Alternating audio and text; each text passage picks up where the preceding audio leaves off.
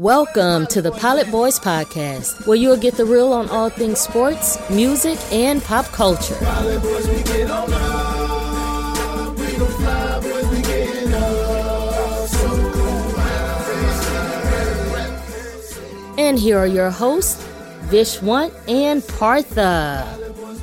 Pilot Boys in the building. We're back, Partha. It's episode seventy-five. For some reason, that feels a little special, and it's also your twenty-fifth episode. Oh, uh, my gosh. I'm halfway through a year with you, dude. I know, brother. It's been, uh, it's been a nice run. And I, I feel like I was born for this. I really do. I think you do a great job, man. I think you do a great oh, job. Oh, I wasn't fishing, but I appreciate it, bro. I know, I know. I think you uh, you provide a good balance to uh, to my uh, sometimes uh, crazy self, and vice versa, my friend. Talking about, I, I want to jump right into our first news topic because I would consider this in the box of crazy, but not crazy in the way like we would use it in society. Crazy in the way like maybe you don't want to tempt fate. Um, Lil Nas X. Hope everybody's seen this collab that went out. He's uh. Uh, trying to make a statement about what it was like for him to come out. And so he dropped this track, Montero, last week. Really great song. And part of his launch was six hundred sixty-six pairs of Nike shoes that all have a drop of blood in them. Yeah. And uh, it's a it's like a an evil looking shoe. And I, I don't know. I don't know, man. I just I would never tempt fate in that way. Yeah, I just think that there's a uh, Lil Nas X is a very interesting artist. You know, I think we've talked about him a few times, how he broke into the industry with um, with Old Town Road, brilliant record, all time record that's going to generate revenue for him, hopefully to pay off this loss. Some of it will pay off this lawsuit that Nike's, Nike's uh, filing against him. Is there's it's interesting in, in music and art that that. line you have to toe between understanding who your audience is, because it's a business for you and you're trying to generate revenue, and then also exercising creative liberty and and utilizing your art to express yourself. And in this scenario, Lil Nas X, I think, made a misstep in a couple. From a business standpoint, he really made a, a huge misstep in misunderstanding who, who his market is. Old Town Road is a pop record. It's generated nothing but pop hysteria. Most of his market, honestly, is kids, young kids. And not saying that there's anything wrong with releasing an, a song like this. If this is what you feel like as an artist, you should, you should do. Just be aware of the, the, the potential price that that comes with from a business standpoint, right? Like, this wasn't expected from Lil Nas X. I personally don't haven't really felt a lot of his music since Old Town Road. Uh, his album had a lot of anticipation toward it, but I just feel like the music itself has fallen flat. And now we're seeing more of the persona and personality. He's a great follow on Twitter. He's entertaining. He's always doing stuff to push the needle. But I wonder if that is a way to cover up um, maybe an artistic block or creative block in his music not being received the way that Old Town Road does. They always say, like, when we had Reza on, like, when you produce your first record and it's your biggest hurt, hit, the the problems that that kind of can create internally to try to follow up. I need another Old Town Road versus just being yourself as an artist. And I think that's some of what's going on here. Yeah. Yeah, I would I would totally agree with that assessment. You know, Lil Nas X is one of those guys that uh, he seems like, honestly, a, a great hang, seems like a really friendly guy. Um, yeah. But it it doesn't feel like he's found his lane yet. This is one of those, it, it clearly feels like one of those things that he's, you know, very smart about how to create controversy. So this seems like a very calculated yeah. move, but it feels like a miscalculation when you think about the values of society, because when you live in, you know, L A or or somewhere like that, you go in, or even the Bay Area, right? Like these these topics are, you know, pretty well accepted and you're going to fly free. But when you get into kind of the Midwest, the South, like the rest of this country, yep. people aren't gonna be super happy. And even in like the most progressive of cities, like satanic culture is just not very much appreciated. And I just, yeah, yeah, I don't, I just putting blood in a shoe, man. It's got to be bad karma. Yeah, and then you you know you and I agree on that. You know, everyone has a different set of values, and you know we respect the fact that we live in America and everybody has the freedom of expression and freedom to choose religion, freedom to choose sexuality. And I also do understand some of what he was trying to do when I heard his explanation.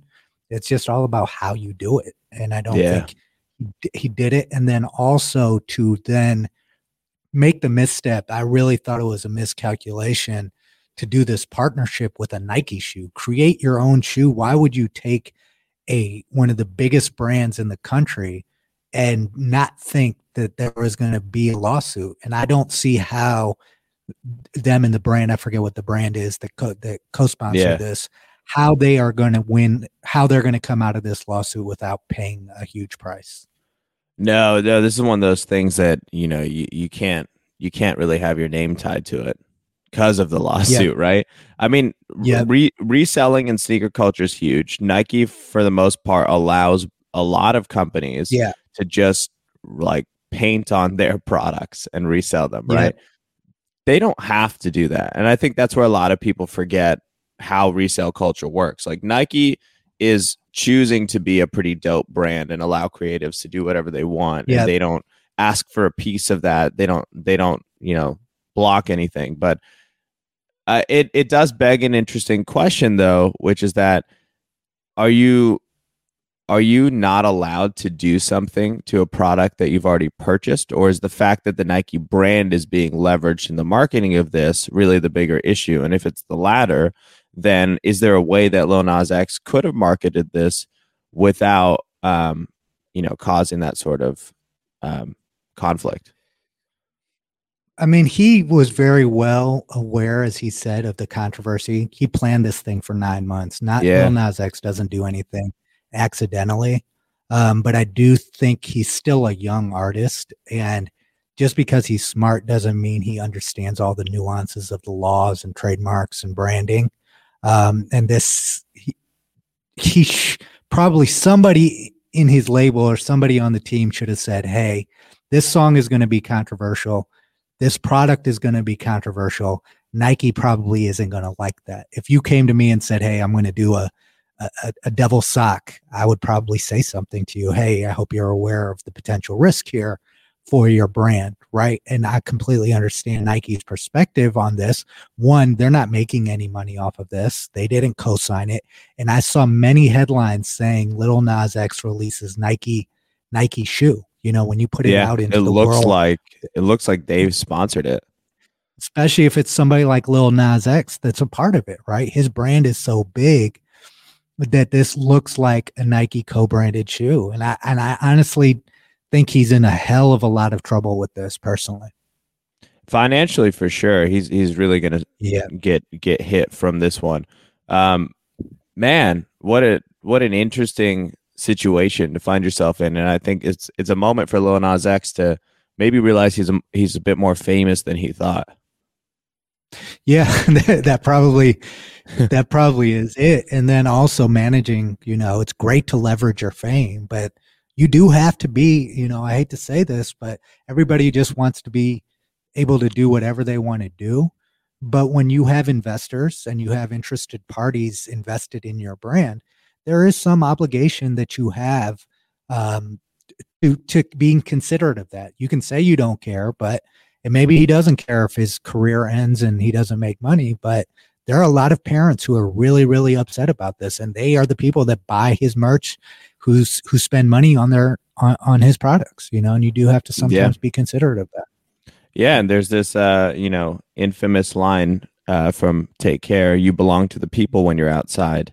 Uh, something yep. maybe Lil Nas X, uh, you know, is learning now that when you get yep. a level of fame, you no longer are yourself to the people that idolize you. When people yep. treat you with fame, you have a responsibility to, you know, be the person that they need you to be for that moment. And that's just kind of what you're trading for that. Exactly. And, you know, let's not be too judgmental here. He is young. You know, no one can appreciate like that type of fame, overnight yeah. celebrity, how the, the challenges that creates. And he's going to make some missteps, but it's all about learning from the mistakes and, and, and moving forward. And hopefully he, he starts learning some, some lessons from this and takeaways for his, his next project. Yeah. Well, here's the spin. I'll just, I'll give him the solution right now. Don't drop the, su- don't drop the shoe, apologize to Nike, and then drop a L G B T themed shoe and give the proceeds to a charity, and drop six hundred twenty-six of them. Cause June twenty-sixth is the date that, um, that, um, marriage was made equal. Yes. Yes. There's some, uh, you know, free advice. Well, I that's think the, uh, that's I the think spin that, out of this situation. Yeah, I think we're gonna we're gonna have to we're gonna have to click and at Lil Nas X say, hey, we got a solution for you. Yeah, I mean, all these things, like if he were to spin it into something positive, I think it's a situation where, you know, everyone would be like, hey, like there's a good headline in it, and Nike Nike gets a good headline too, where they're like, hey, you know, we saw this happening and we stepped in because it's not what we stand for, and we lined it up to something we stand for. Yep, exactly. Exactly. Yeah. Great solution. Unless they've already shipped the shoes, in which case the damage has been done. Man, I know. This is talking a, about yeah, damage. Yeah. Um, Let's uh, let's talk about the Brooklyn Nets and how they've damaged the parity in the N B A here. He goes of every N B A team. Um, uh, do you watch the R D C World skits? No, I haven't seen it. Never seen them. So uh, they're so funny. So it's this guy who uh, he's always like pretending to be LeBron during these things. And the last one. Oh yeah, when, yeah, yeah, yeah. yeah when that. Harden got traded to the Nets, he goes, "I'm not Thanos."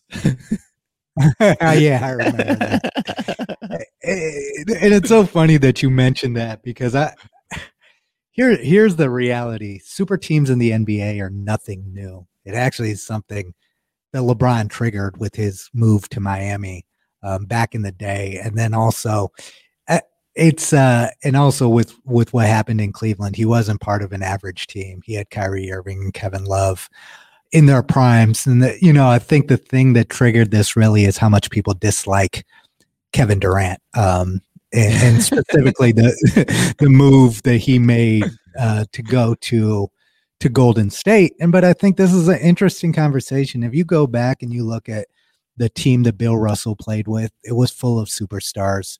If you look at the the Showtime Lakers, one to eleven, they had all-star caliber players.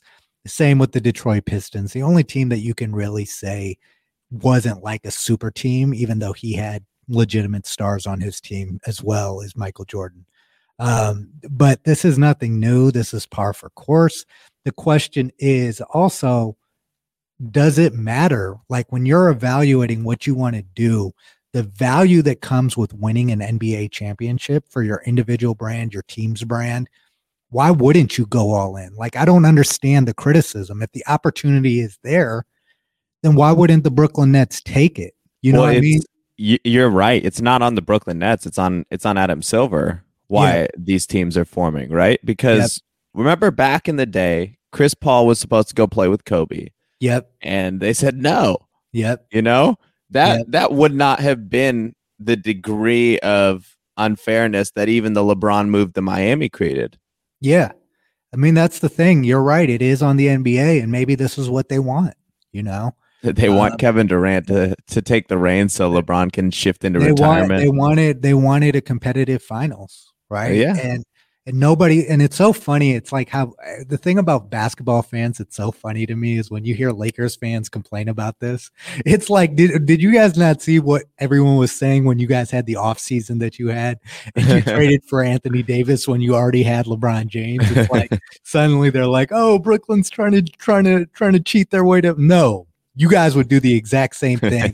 And you just signed Andre Drummond off of the buyout market. Yeah. Too. Also, they were trying to do the same thing. They just didn't yeah. do it successfully. yeah, it's, yeah, it's hilarious. The, the, the people that I feel feel badly for is is the Dame Lillards, the Giannis's of the world, who still have this idea and sense of, I'm going to be loyal to my team. The The real price for that is you're not going to win a championship. And that's sad that that's true, that you got, you have guys who truly, truly want to be competitive and win a championship. I, I hate to even use the phrase, the, you know, the hard way or the old school way of doing it, because I don't know if that's the reality or not, but you feel for these guys, right? Like I always say, like one of my basketball dreams is seeing Dame Lillard and, and Giannis playing together uh, somewhere and winning a championship. You know what I mean? Bro, like, that would be amazing, but both of their personalities prevent that from happening. Exactly. Unless, yeah. unless and, and it's, what's so funny about it is, is that when you look at their loyalty to their teams, like if Dame Lillard drops off a little bit, look at what happened to Russell West, Westbrook. Oh, he'll be traded in two he'll seconds. He'll be traded. So it's like the question is, is, is, is that mentality even a valuable mentality to have in the reality of the market that you, you operate in, right? Or do you have to adjust when you're an N B A player to saying, hey, these are the rules by which people are winning. I want to win. I have to do the same thing. Is that, is that essentially the era that we're in? And is that how these guys should adjust their mentalities? Or is there still some value in them kind of saying, I'm going to figure out a way to do this in my squad, in my city? Dude, I think you're spot on. I mean, there's there's no reason to stay in one place, and especially in a tier two market, just like any other job, you can't get paid as much or do as much as you could in a tier one market. That's just the nature of how how it works. So if you're going to stay in Portland or stay in Milwaukee, there's a ceiling there because the amount of, you know, revenue running through that team, while they do have passionate fan bases, it's it's limited by the fact that it's not in a major city. It just can't yeah. pass a certain level of scale. So you're always going to have a better shot in New York or in L A or, yeah. you know, surprisingly, even from some of the Texas teams uh, compared to Portland or Milwaukee or really most of the other cities. Yeah, I agree. And the only way that it's going to happen is if some of these superstars say, I want to go join up in a tier two market. You know what yeah. I mean? Um, and that's, unfortunately, that's probably not going to happen with the culture of the N B A in a city like Milwaukee, and unlikely to happen in a city like Portland. When these guys get bought out, um, they want to go to a major market. Like Blake Griffin spent most of his career in L A and then got shipped off to Detroit. Where do you think he's going to go when he gets freedom again? You know? Yeah, yeah, seriously. You know, it's just, it just is what it is, and the culture is the culture. And let's let's also not jump to a conclusion. Blake Griffin has been cr- been criticized quite a bit as being on the downward side of his career. Same with LaMarcus Aldridge. You know, these guys are are ring chasing. Let's not evaluate them if we don't like what the Brooklyn Nets are doing or don't like Kevin Durant. Let's not evaluate him as Blake Griffin in in in Lob City and LaMarcus Aldridge in his prime years in Portland. They're, they're yeah. not the same players anymore either. So I would say to that point, though, the one the one flip is that if you were to look at, like, you know, like a Kendrick Perkins, right, who was yep. typically filled that type of role in the past, that's a guy who never really had the he he had never entered the conversation in his career of being one of the top five or top ten yep. players in the league. Both yep. Blake Griffin and LaMarcus Aldridge were in that conversation. Yeah. yeah. So the difference in what they bring to the court, yes, their skill level might be a lot worse, their bodies might be a lot worse, but the way in which they approach the game is just a lot more meaningful. Yeah, you know, yeah, it is. And I think also, like, when we look at this analysis, like we under we understand that there's a culture now and a, a economy around analysis being driven by your opinion and your personal feelings. That's what moves the needle. So when we see the reactions to these deals, I think it's also very helpful to understand that this is entertainment. This is a show. And you hear Stephen A. Smith complaining and whining about what the Brooklyn Nets are doing. He knows that that moves a needle, right? Mm. Like, let's let you can object it when you objectively analyze these things. You understand that, yeah, this is a huge win for the Brooklyn Nets. Just getting James Harden, Ky- Kyrie Irving, you could throw any other three guys. They were already at a superior level compared to everyone else, right? Yeah. yeah. Um, so it's it's fun to have these conversations and say, oh, the Brooklyn Nets are cheating their way. that's all just a headline that moves the needle and gets clicks. Let's it's yeah. not it's not well, all about basketball. I mean, now. To add into like Kyrie, Harden, and Durant together, all healthy at the same time, is a pretty unbeatable team. Yeah. Now, in a series of seven, if they were to go down one, I think things change, because then you're you're talking about locker room yeah. dynamics, you're talking about coaching, you're talking about adjustments, strategy adjustments. There's a lot of nuance to the game in which, you know, a new team that it's their first year together, not a ton of chemistry, uh, you know, they might falter as a result yeah. of that. Yeah, they might. And and the the reality, and I think you brought up a good point, is the reason that these super teams have such a competitive advantage versus what we're seeing in March Madness and the N C double A. Any team can beat any team on one night. But when you set up these seven game series, it makes it much more difficult to do. And so that might be something you bring up a, a good point about that as well. That might be something also to increase parity that the N B A considers doing as well, is saying, hey, maybe we don't have seven game. Maybe we do best of three to make the other teams have a better shot versus these super teams that are virtually unbeatable. We knew every year that we were going to see Golden State out of the West and LeBron out of the East. You know, I mean, you could predict. Yeah. There was no, no matter how many wins the Raptors or the Hawks or anyone else put up during the regular season, we knew what the finals was going to be. Yeah. You know? Yeah. Straight up. You know, speaking of um, players, players in the league, let's jump to Russell Westbrook. Put up a thirty-five point, twenty, more than twenty rebound triple double. He's a baller, man. So, you know, Russ, the the question that you know V's posed here with this uh, stat is, why doesn't he get respect as one of the best of all time? And uh, you know, I think I think he did in his M V P season, but Russ is one of those guys that just lays too low and lets the media, you know, control his narrative, because he's not super interested in engaging there. And uh, from all accounts, he's like the nicest dude ever. Yeah. You know what I mean? He's so a, it's like, yeah, yeah. It's, it sucks to see somebody get dragged so much. Yeah, it's so unfortunate, because he's also been known as a great teammate. Every locker room he's been in, he's a great teammate. And part of the reason that he wanted out of, of Houston was that he didn't, he held his own good friend accountable. He didn't like what he was seeing from James Harden. You know what I mean? He's a guy that puts basketball first. He loves the game, family first guy as well. He stays out of the headlines. He's very, very brilliant from a fashion standpoint as well. You know, he's a he's a fashion leader in the N B A, and he's doing some cool things from a business standpoint there too. Yep. I just think he doesn't give a fuck what the media says about him, and he's okay with that because he's making his moves.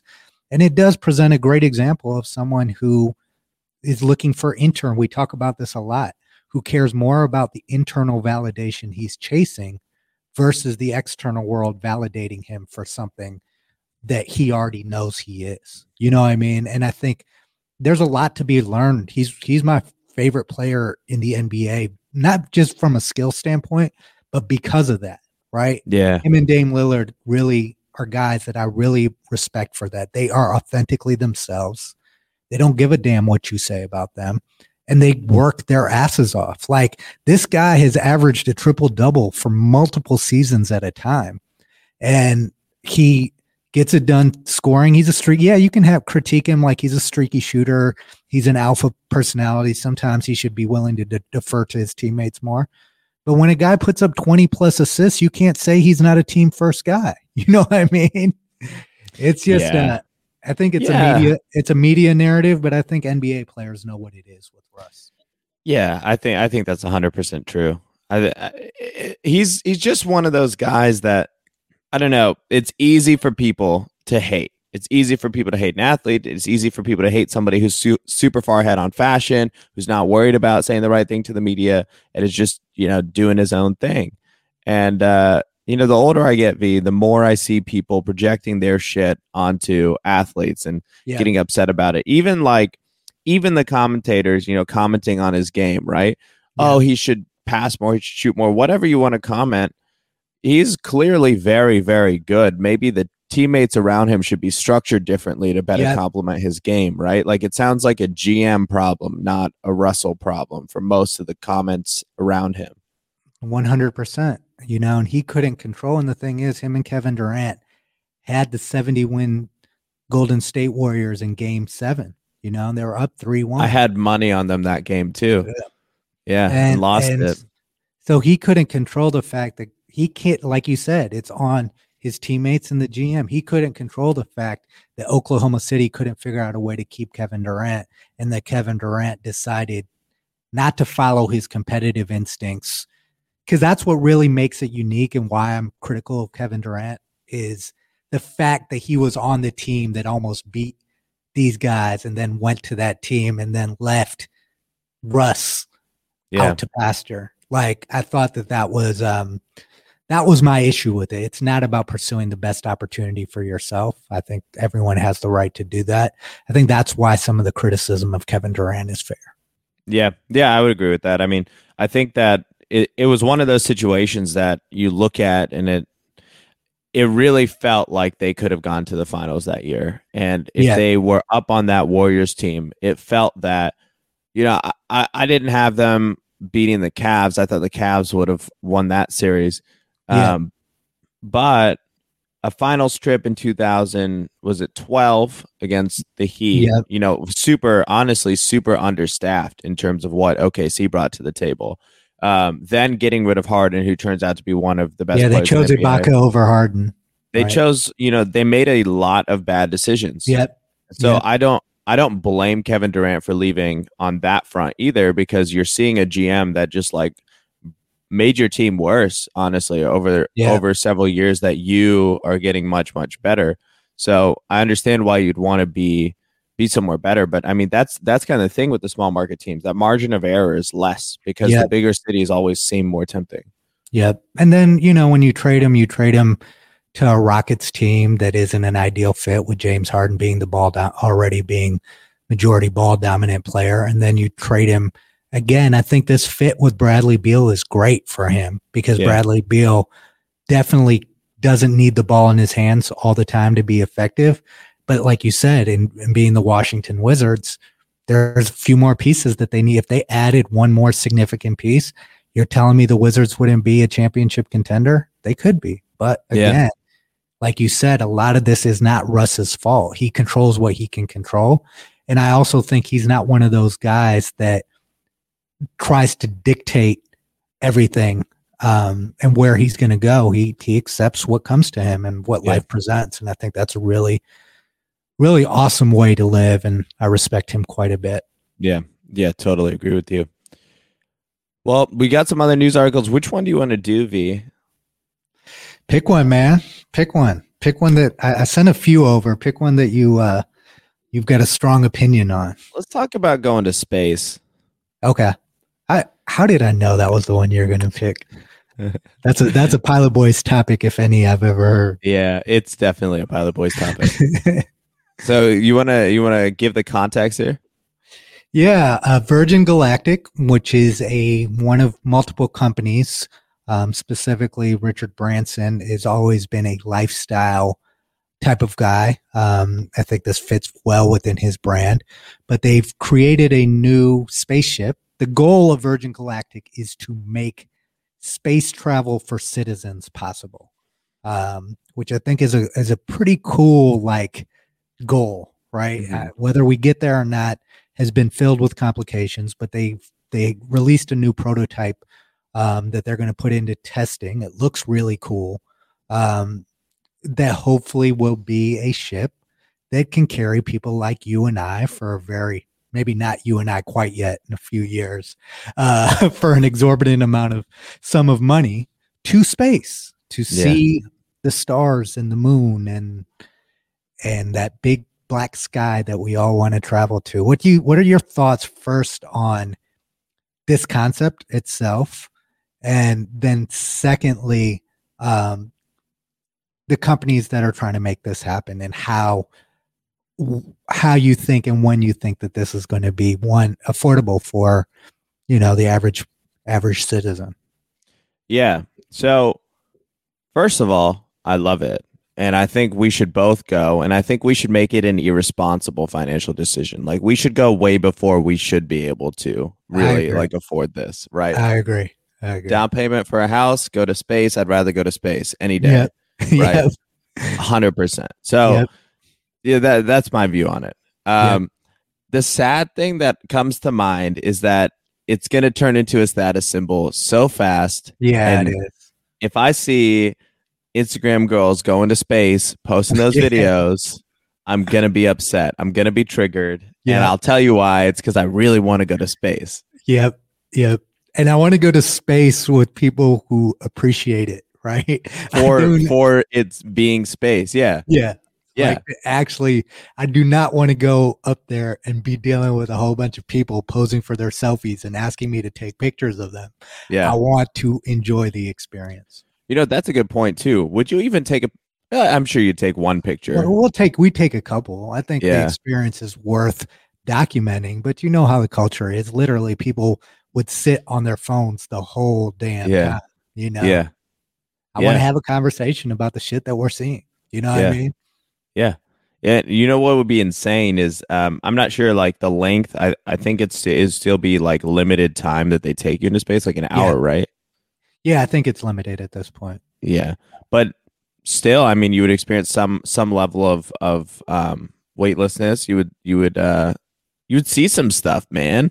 And who doesn't want to like do that thing where you turn around and you see the Earth? Yep. Yep. That's crazy. That, that's that's amazing. And you know, the thing about you and I, we we already talk about like how amazing this shit is. I was just having this conversation uh, yesterday about how the moon, I mean the sun, the fact that we can actually see the sun yeah. is so it it still amazes me. You know yeah. what I mean? Yeah. it's it's crazy.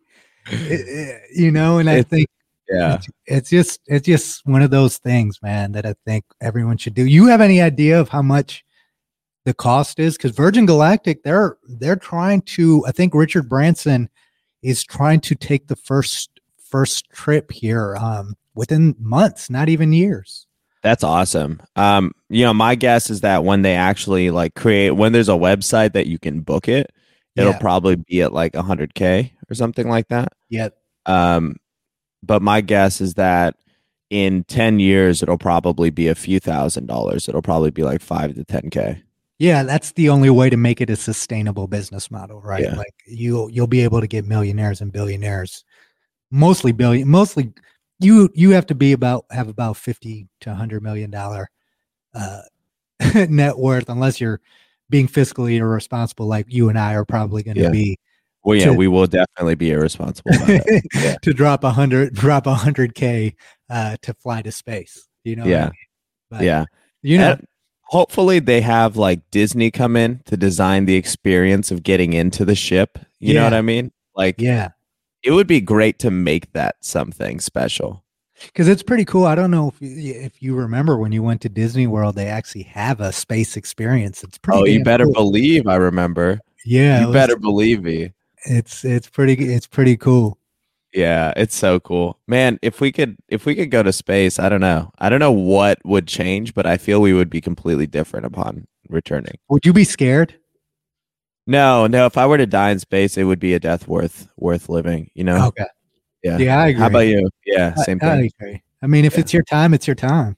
Yeah. You know? I'm a fundamental believer in that. I don't know about you, but yeah, me too. You know. Yeah, it's I'm too stressful. It. It's too stressful to think any other way. Yeah, seriously. Could you imagine if they make the space trip like uh, like the Niagara Falls ferry? Oh man, just corny and terrible and oh, crowded. Man, that would be terrible. But when you look at the brands that are that are trying to make it happen um, and the leadership behind it, I highly doubt that that's the going, going to yeah. be the experience. Uh, yeah, we we all hope for a Disney level. Space yeah. experience. Yeah. Yep. It's that's what it will be though. You'll go to Disney World, you're going to Epcot, and then one of yeah. the one of the new countries will just be like the the new frontier and they'll just shoot you up.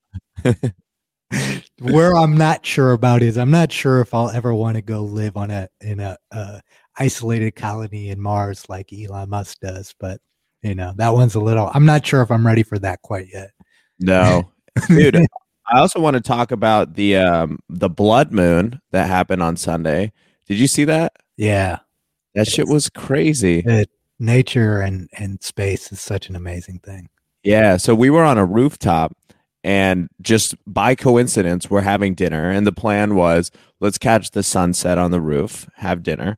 Yeah. And in the distance, we saw like this red thing lit, like rising on the opposite side of the sun. You didn't like, even know what was happening. Right? No, we had no idea.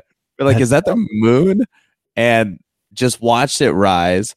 It gets about halfway up. And then Nafis, who, you know, our listeners have heard on here before, looks over to the left, and we're sitting at like a glass paneled thing. And he's like, is there another moon over there? And it looked, I swear to God, the reflection of the blood moon in the the glass, uh, you know, partition at the end of the, the yeah. terrace we were on looked like another moon was rising over the hills. Wow. And we were just, we saw two moons and a sun, and we were freaking out. That's crazy. Yeah. That's, that was, uh, that was, that was meant to happen. You guys deciding to go. go that's to what I, that that's what I felt as well. Yeah. There's just some things that, you know, you can't control. Yep. Yep. Man. Do you want to, do you want to hit any more of these headlines, V, or do you want to just jump into our deep topic? Well, I wouldn't, I wouldn't, let's take a break and jump into our deep dive topic, because I think some of the other headlines are going to change our energy. Uh, downer headlines. they're they're definitely downer headlines. So we can't talk about space and then go back go backwards. Um, they are stories that are current that are being covered in the media. So always be aware and and and discuss them. But we're going to choose to stay in a positive mind frame. Yeah, today. We're going to help everybody uh, get their head in the clouds. Definitely, definitely. So we'll Maybe be back here. The stars. the stars sound better. Yeah. Well, we'll be back on the other side of this. And if you are on the internets and you love the content, always remember to check out our Patreon um, and donate if you if you want to.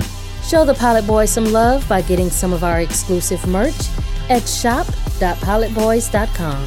You're listening to the Pilot Boys Podcast. Hey guys, this is Partha. You might know me as a Pilot Boy, but I'm also the C E O of Lasso. Lasso is a high-performance lifestyle brand that makes the Lasso Sock two point oh, the most functional sock ever to help you stay moving on any adventure you choose. Lasso uses patented compression technology with scientifically proven ankle stability to support key ligaments and tendons, as well as moisture-wicking materials and built-in strike padding, so every single step is stable, soft, and cool. Lasso socks are also used to treat foot and ankle conditions like plantar fasciitis, Achilles pain, ankle soreness, circulation issues, and more. Check them out at lasso gear dot com or at lassogear on social media. Undo Media is proud to be the production partner for the Pilot Boys. Storytelling is what they do. From video production, podcasting, and consulting, Undo Media's focus is on telling your story. Find out why four Emmys and hundreds of clients will back up why you should contact Undo Media for your next project. Look them up at undo media dot com. We actually did the opposite of what we said. We used all of your Patreon donations to start a Pilot Boys the Space Fund. So, uh, you know, that's going to it's gonna start building until this becomes retail ready. Let's do it. Let's do it. Maybe we can we can shoot an episode. That's the way we can justify it. We'll, we'll shoot an episode from space. Yeah. How, how great of branding would that be? If we shot an episode from space, V, I'm, just don't drop any Nikes up there. I know, right? uh, let's talk about um, you, space travel and the the chance of death in space travel is, you know, the... a good way to transition into our deep topic, which is, you know, overcoming and living without fear. Yes. And fear is like, it's such a crippling thing. Uh, I'm not sure where I want to start this from. You want to, you want to frame this up for us, V? I mean, I think we can talk about it from the context of, of living your life, right? And being yourself. I think fear prevents us all from reaching our full potential as a person. And I think there are two, you know, there are two types of fear. That fear doesn't go away. Like, you understand this in business. It's like, there's the initial fear that you have of starting something or being yourself or, you know, revealing to the world what your true identity is, or starting a business or a venture, leaving your job and starting a, starting a venture. So there's that, right? The, the fear of starting something that isn't isn't structured or or given to you. And then the second thing is the ongoing fear that if you do choose to be yourself and and find your identity, the ongoing fears that you face as you go through your journey and how to manage those, right? So I think that's a good, I think that might be a good way to frame it, frame it is how do you overcome your fear of starting something? And then how do you manage the natural fear that you have as you continue on your journey towards self-identity? I don't know yeah. if that's a way to frame no, it. No, I love that. And I think I would, just to break that box further, that initial fear of like starting something, that's like a history-based fear. So that yeah. means there is some historical event that happened to you or in your life that prevents you from, you know, that it, it set a memory that creates fear for you when you go back to it. So for example, if you had, you know, um, if you're a kid, you're riding your bike, you fall. The fear of getting back on the bike. That's one example. The mm-hmm. other one is like you're standing on a high dive and it's terrifying. That's yeah. your body, right? That's yep. your body telling you don't don't do this. yeah, exactly. So those are two separate pieces of fear. And I speaking think it's of funny. Which, yeah. Speaking of which, I want yeah. to I want to tell a quick story about high dives. So when I was a kid, right, I didn't know how to swim, um, but I had an older brother, and I was over here in the kiddie pool, like trying to learn how to swim. My brother and his friends were all on the high dive, and it looked way more fun. And so what I did was, as a kid, I think I was probably six years old. I didn't know how to uh-huh. swim. I just went up and I climbed up the high dive and jumped off. Uh-huh. And I almost drowned. I got saved by a lifeguard. It was cute, so it was it was pretty cool. But you know, I, it's that fear. I didn't. I didn't. I didn't have the fear. Um, but I just wanted to throw that. That's out. Interesting. So you you didn't grow up like that. Mm-mm. So then maybe we can reframe this and take a bolder thesis that there's no fear unless, you know, it's it's you know planted in you. There definitely. I mean, of co- of course, it's planted in. in There's animal instinct. There's an animal instinct element we can't is. ignore. Yeah, there is. Yeah, there is. And I think I probably was just ignoring it at that point because I was, a kid and I was stupid, very stupid. But I'm here yeah. today, so yeah, made it this far. Yeah. So the the concept of, let's just start with the human centric fear and let's finish with the animal side of fear because that's okay. more challenging, I think. The yeah. human side of fear, I think, is is quite straightforward. Things happen in your history, and your brain remembers them to prevent you from feeling pain. And it's an evolutionary mechanism to keep you alive, right? Yeah. So you don't do things that you know could hurt you. Um, it also helps you stay more focused when you're doing something that requires more brain power, so you don't get distracted. Um, you know, there's that side of fear is not necessarily crippling to a person, but it it can be. You know, I, I think we both know people who struggle from their fear of what could happen, and yeah. you know, what's on the other side of this door, essentially, this action, yeah. this choice I want to make. And, uh, you know, there, the thing with life is that if you live like that, you have less experiences. And yeah. when you have less experiences, you have less knowledge, less understanding, less uh, confidence, even on the other side of fear, right? Because every time you open that door and there's something good, that builds confidence, that builds, you know, yeah. the desire to open another door. So I, I almost see fear on that side of things as a symptom of having too low of a sample size as a person. Yeah. What do you I think? think? I think I agree with that. Right. And I think one of the things that I think helps quell fear is experience, right? And making decisions and choices and going through that process of self-discovery, right? If you go through that process first, some of these things that you would otherwise fear based on what you're saying, a lack of experience, you now have the experience to understand yourself and make decisions without thinking too much and getting in your own head because you trust your own judgment, right? Um, and, and the same fears don't exist because you've already built up an understanding of what you're scared of and what you're not scared of.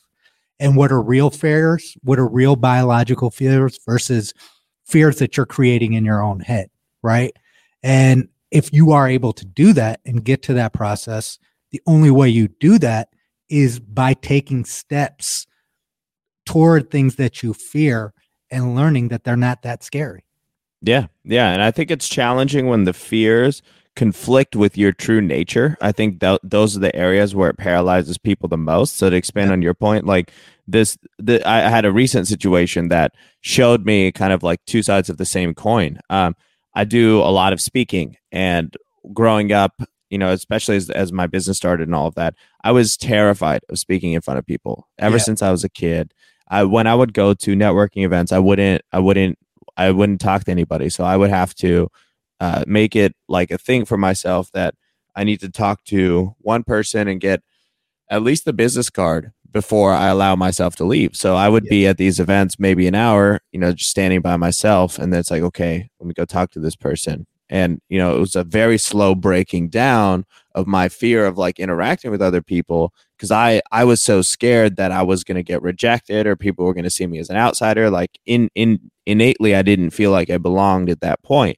And that whole, you know, era of my life, which lasted, you know, six to eight years of like me struggling to be myself in all these situations, came from this fear that I wouldn't be accepted yep. if I was myself. And so, you know, I, at that point, it, I would have been hard pressed. Like I would, I would not have volunteered to stand in front of a group of, you know, people to communicate or lead anything. Like I was trying to, because I knew my purpose was in that direction. I knew the life I wanted was in that direction.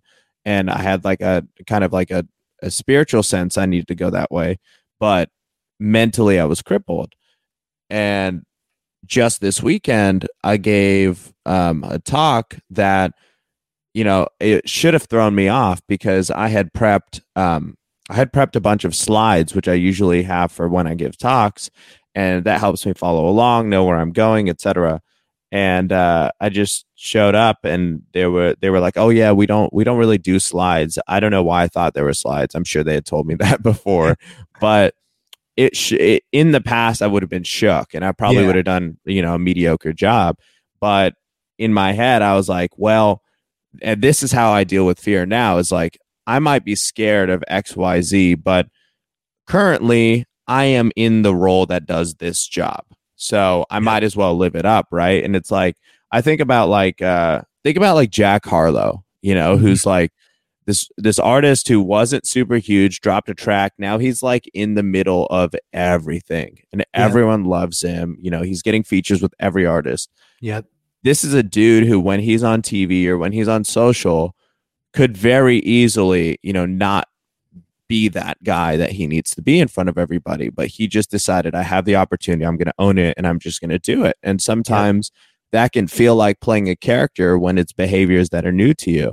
But my goal this weekend, you know, and uh, I've been through that process of giving a talk so many times that now it was not, hey, I'm scared of what people will think of me, but it was more like, hey, let me like read the energy in the room and try to create some sort of like movement and, you know, charisma and like mm-hmm. flow in here. Like, let me try and lift, lift up the vibe in here and get people feeling good about themselves.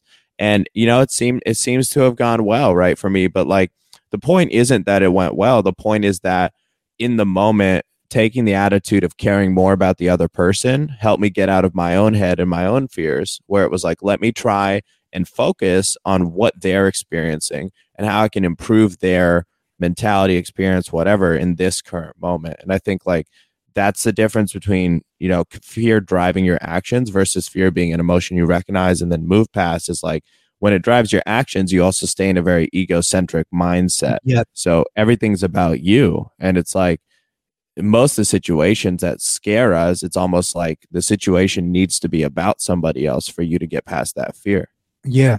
Yeah. And I think there's an over uh, proliferation of messages of like, live with no fear. Or there was a whole brand uh, about a decade ago called No Fear. Right. And I think that what you're saying is, is the nuanced in the way that you have to appreciate it. I think fear is something healthy to have if you have the management skills and understanding of how to actually deal with it like you did in that scenario.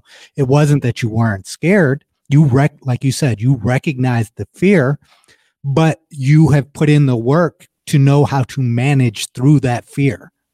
And I don't know about you, but when situations like that happen to me, and I'm actually able able to overcome that obstacle, whatever that is, moving forward, I have more confidence. Yeah. And it each each one of those obstacles that you overcome in life, the next obstacle doesn't seem as overwhelming, specifically in like what you said, the social settings, fear of public speaking.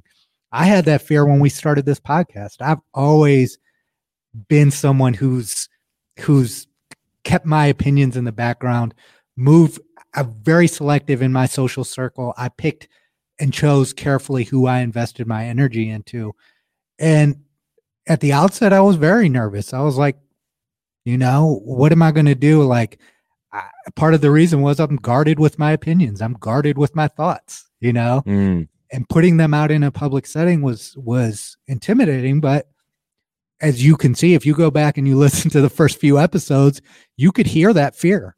You know, I was very, very, you know, I picked and chose my spots when I would speak, you know, and, and, and, and thankfully Mecca doesn't have, didn't have that same fear and was more than happy to kind of carry the torch and, and, and lead it. But now I'm very comfortable, and that's seventy-five episodes in. And that's, that's the truth of anything. Like, you actually yeah. have to face your fears and, yeah. and deal with them and work through them. Otherwise, that fear is going to just stay in you, you know, yeah. and you're going to stay, stay, stay in place and never move forward or stay moving, like you like to say. You know, it's so funny too. I was, that's what I was thinking this weekend about the podcast. I was like, I've been doing a podcast for a while now, so I could probably talk for an hour straight. Yeah. Yeah. I mean, it's, it's amazing as your comfort yeah. level, as your comfort level increases. And that's also, when you realize that shit really isn't as big of a deal as you make it in your own head, nothing is, you know what I mean? Even if you say the most off the wall shit and and you make a mistake, you know, in, in a moment, it doesn't mean that if you face that fear and you face that situation and, and, and are comfortable with who you are and what you represent, you're going to overcome that situation, you know? Yeah. Yeah. And I would say purely with the context of public speaking, there is a way to know when the words that you're saying are words that have not been heard before by the yeah. audience, right? And there's a way to hone in that sense where you're able to very quickly read the, the room and the reaction so that the value you're able to provide is is meaningful. And so like the fear and like the concern about whether this will go well or not kind of starts to evaporate because of your level of confidence in in the skill set there, right? Yeah. And it's like, to your point, same thing as as the high dive, you know, it can be yep. scary, but if you learn the technique, you get enough reps, you know, you, you can get a coach, you can get people to help you who have done it before, get some advice, practice in front of people. There's a lot of things you can do. And it's like, we're a lot of us are embarrassed to like even practice in front of our friends for things yeah. like that, right? Yeah. And it's like that, of course, that's nerve wracking. It's super nerve wracking if I were to practice anything in front of my friends. I hate doing it still, yeah. but it's important. Yeah. You know, it's funny for me in the, the, the, that going back to that high dive situation, it's an example of when you have no fear, it being a mistake. You not mm-hmm. actually getting in your head and evaluating the situation based on who you are and what your capabilities are. Like me as an adult would actually be like, this is stupid. You can't swim. This isn't, you know, and, and, and walk away from the high dive. Me as a kid with no fear and no, no thinking, I just did it and I could have died. You know what I mean? Yeah. You know? And so that's where I think, you know, it's, it's all about managing yourself and how you're getting in your own head. People get are worried about that, but I think it's very healthy in the early part of your life to spend a lot of time in your own head, understanding yourself. Um, that way, when things come up, you know what you're capable of and what you're not, you know, yeah. what you're good at and what you're not, you know, and I think that that's also valuable. It's like there's this sense that everybody can do everything, whatever you believe. No, it's about what do I care about? What do I believe in? And what am I going to put out? And once you do that, the fear element, at least from like a chasing your dreams standpoint or being impacting the world how you want to, it doesn't become as scary, right? Yeah. Failure, failure doesn't impact you as much. You and I have failed at a hundred different things at this point, you know, yeah, different initiatives, but because we've also had a hundred different successes, we know, and we have the context to understand that both failure and success is a part of the process. And if we spend too much time on either one of them, we're not going to move forward. Yeah, dude. I mean, it's fear is like such a, such a thing too, because culturally we, we like it. You yeah. know what I mean? Yeah. Like I think about, I'm not a horror movie guy.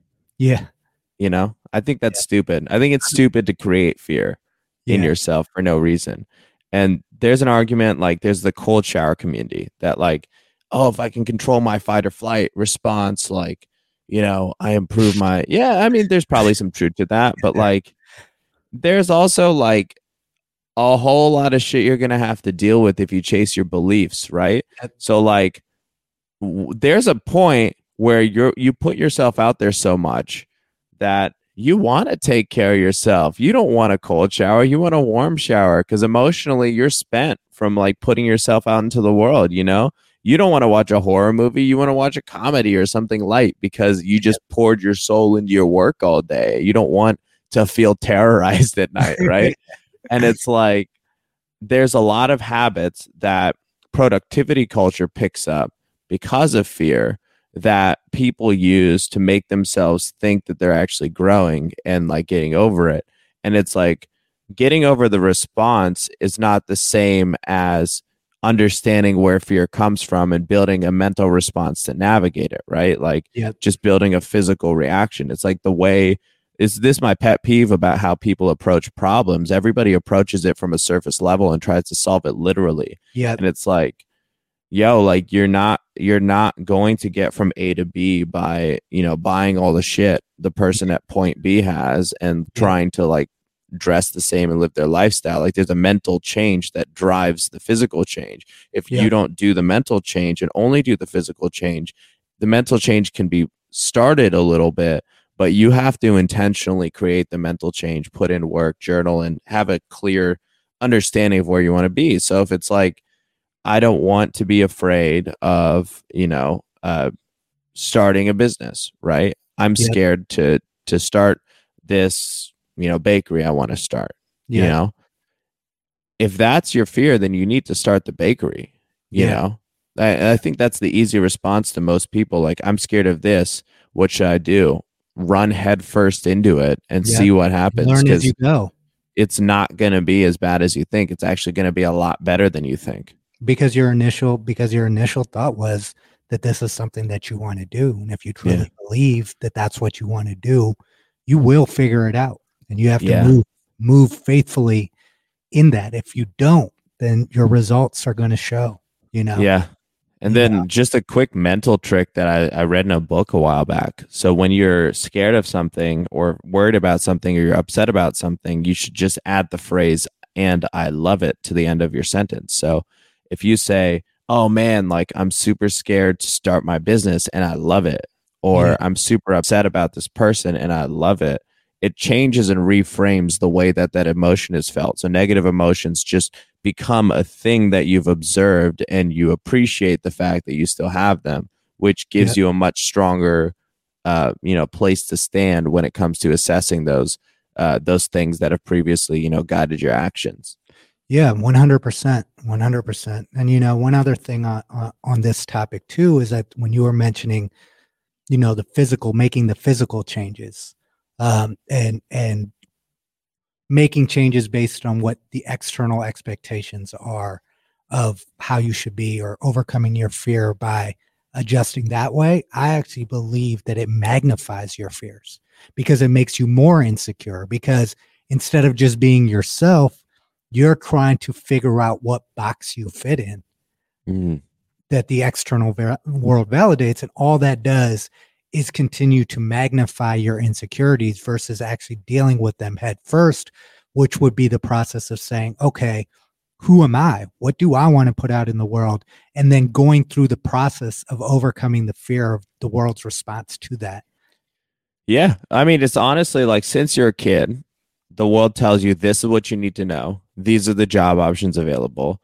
Yeah. And to your point, never once do we say, okay, but who am I and what do I want? Yeah. Then I'll choose the relevant skills and training to get me to what I want. Right. But yep. we're like taught to go backward. And that, that at its core represents the, uh, the problem there. Yeah. Yep. And that is the hack. That is the hack, is understanding that, hey, this is the structure that the world has created. For me to stand out from this world, I can't just follow that mold. I have to figure something else out. And that process of figuring it out is what's going to liberate you and make you a happy person. Yeah. Yeah. Straight up. Straight up. You know, on that note, I think I think we're getting to that point, man. I think it's time for us to uh, to wrap this episode. If uh, um, I don't know, do we have any announcements? Do we have something to share? Uh, n- nothing new. We we have some exciting things in development that we're cooking up that uh, we're really excited to share with you guys soon. Um, some rebranding stuff and. I'm really excited about our new team member, Alex, and what he's going to bring to the table. We already have started to have some conversations, and I have a feeling he's going to he's going to be a special addition to the team, brother. Yeah, yeah, totally agree. Shout out, Alex. And uh, on that note, we come to another to the end of episode seventy-five. Uh, Partha has clearly overcome any fears he had of podcasting because he's still with me. Um, And we want to say, always remember, be you. You is fly, and stay moving.